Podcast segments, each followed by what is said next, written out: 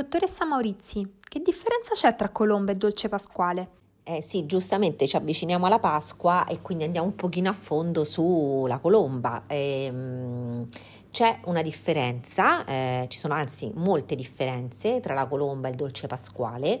La prima è proprio che se non si rispettano alcuni canoni eh, eh, proprio appunto ehm, presenti nella normativa non si può chiamare colomba.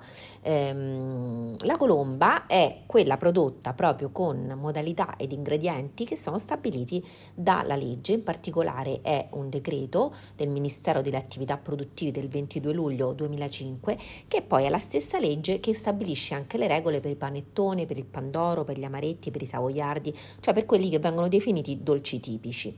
Che cosa stabilisce la normativa?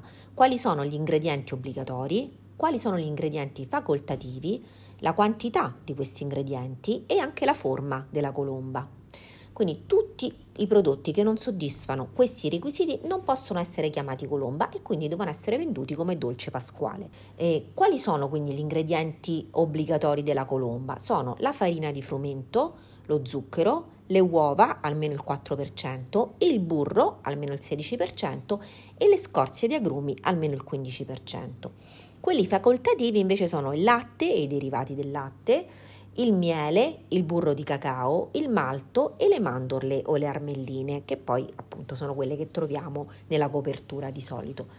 Dunque, il fatto che tra gli ingredienti obbligatori ci sia il burro, che è appunto il grasso più nobile, ci fa capire che la, che la colomba è un prodotto di pregio, mm, perché il burro non può essere sostituito dalla margarina, che invece è di minori qualità, come accade a, volte per altri dolci.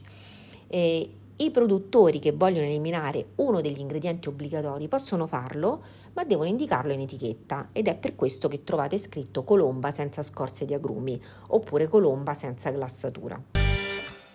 Come riconosco la vera colomba? Se voglio riconoscere una vera colomba, eh, vado a controllare l'etichetta e vedo innanzitutto se tutti gli ingredienti obbligatori sono presenti, poi le quantità, per esempio di burro e uova, se queste sono rispettate poi si è presente una glassatura superiore ed una decorazione che è composta da granella di zucchero ed almeno il 2% di mandorle e composta poi da che cosa? Da albume d'uovo, zucchero e mandorle. E in generale diciamo che la colomba è comunque di qualità perché anche tra colombe ci sono differenze quando non ci sono altri grassi oltre al burro, quando l'elenco ingredienti è breve, e questo diciamo che è una norma aurea da applicare praticamente sempre, e quando c'è un'alta percentuale di mandorle. Infatti eh, possono essere utilizzate anche le armelline, che sono le cosiddette mandorle amare, che sono quelle che si trovano all'interno dell'osso dell'albicocca, ma che sono comunque di minor, di minor pregio. La colomba può contenere additivi? Sì, possono essere presenti, ci sono alcuni additivi che sono permessi dalla normativa, in particolare il decreto stabilisce che possono essere aggiunti alla colomba gli aromi naturali e naturali identici, poi gli emulsionanti, l'acido ascorbico ed il sorbato di potassio.